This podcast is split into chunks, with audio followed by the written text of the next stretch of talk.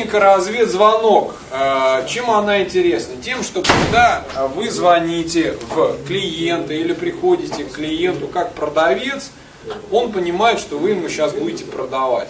И изо всех сил защищается. Разведзвонок эту концепцию разворачивает на 180 градусов.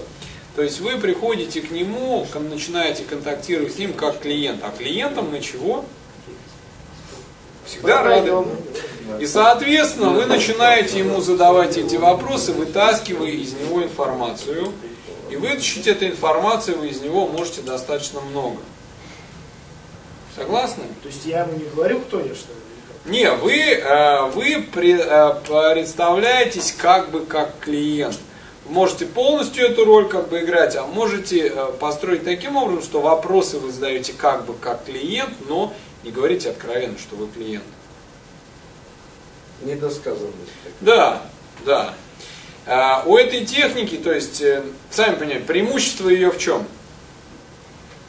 Техника разведзвонок. В том, что на вопросы клиента все-таки продавцы будут отвечать.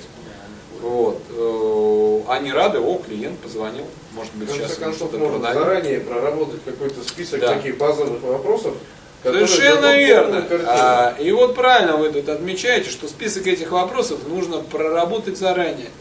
Потому что есть некоторые вопросы, которые вам интересны, но клиент их никогда не задаст. Например, вопрос про оборот компании. Клиент его как бы, ну, это ему не важно, да?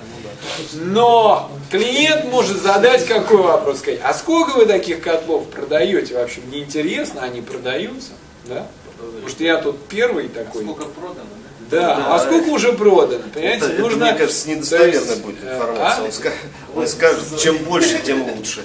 Чтобы клиенту не укупить. Улавливаешь? Можно сравнить тогда с чем-то и тогда понять. Да.